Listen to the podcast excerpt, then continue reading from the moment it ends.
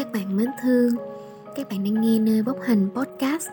Nơi bốc hành là kênh sử dụng những kiến thức tâm lý học để giúp mọi người thấu hiểu bản thân và tiến xa hơn trên hành trình chữa lành cho chính mình. Hành trình trở về, làm bạn và chữa lành bản thân sẽ là một hành trình không hề dễ dàng. Có đôi khi lại vô cùng cay mắt. Nhưng dù thế nào đi nữa thì cũng đừng ngần ngại, bởi vì nơi bốc hành chúng mình sẽ đi cùng với bạn trên chặng đường khó khăn này.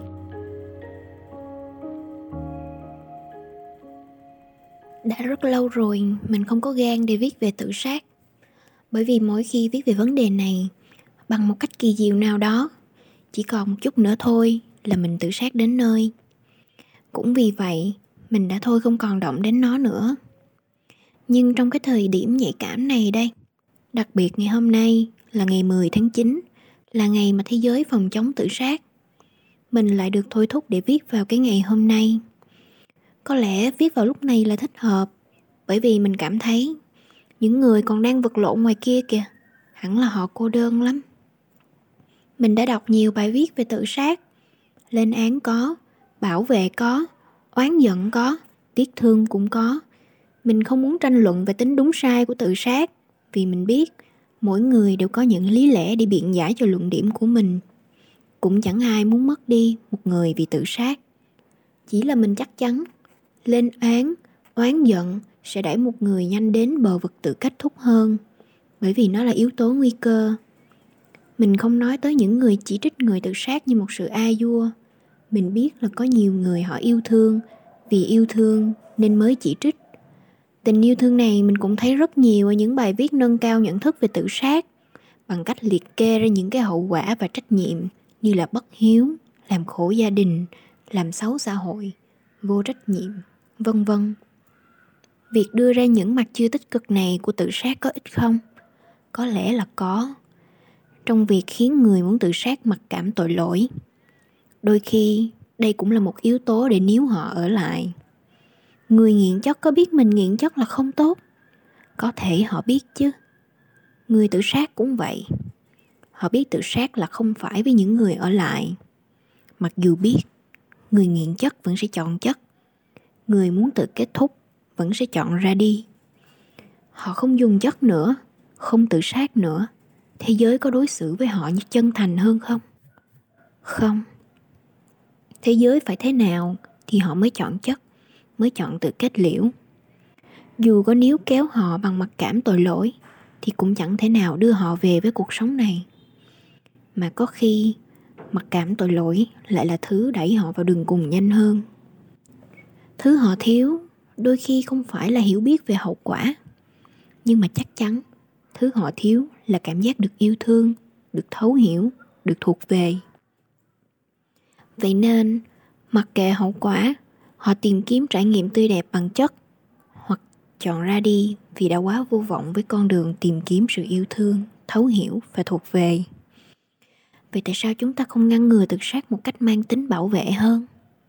Bằng cách thấu hiểu cho những điều đang diễn ra đằng sau của một người muốn tự sát. Ta đưa tay cho họ nắm lấy, hoặc ta nắm lấy tay họ. Nhiều người có lẽ chỉ nhìn thấy mặt tiêu cực và của tự sát. Nhưng mà đối với mình, ý nghĩ hay kế hoạch tự sát, nó là một nỗ lực để con người ta sống sót. Cả thế giới chẳng may sụp đổ, vỡ tan thể chất lẫn tinh thần, thiếu đi sự yêu thương và một nơi để trở về một người đã nghĩ tới tự sát. Người đó nói với mọi người rằng mình muốn chết. Nhưng mọi người nghĩ, người đó chỉ đang cố gây sự chú ý. Và họ lờ đi. Vậy là người đó đã ra đi thật. Nói người đó muốn gây chú ý thì cũng đúng đi. Nhưng việc nói ra mình muốn chết liệu có dễ dàng hay không? Không. Chỉ là người đó chấp nhận đánh đổi việc bị coi là yếu đuối, bị thương hại, thậm chí là bị chỉ trích chỉ để nỗ lực nói với mọi người rằng là tôi đang đau lắm. Tôi cần được yêu thương. Xin hãy thương tôi. Xin hãy hiểu cho tôi. Xin đừng ngó lơ tôi. Xin đừng chỉ trích tôi thêm nữa. Nhưng mà nỗ lực của người đó đã thất bại. Trong những khoảnh khắc đau thương, giá như có một người nói với họ rằng, tôi hiểu là bạn đang trải qua những điều gì. Sẽ chẳng có gì sai khi bạn cảm thấy như vậy cả tôi biết mọi thứ đang rất tệ, nhưng mà còn có tôi đây.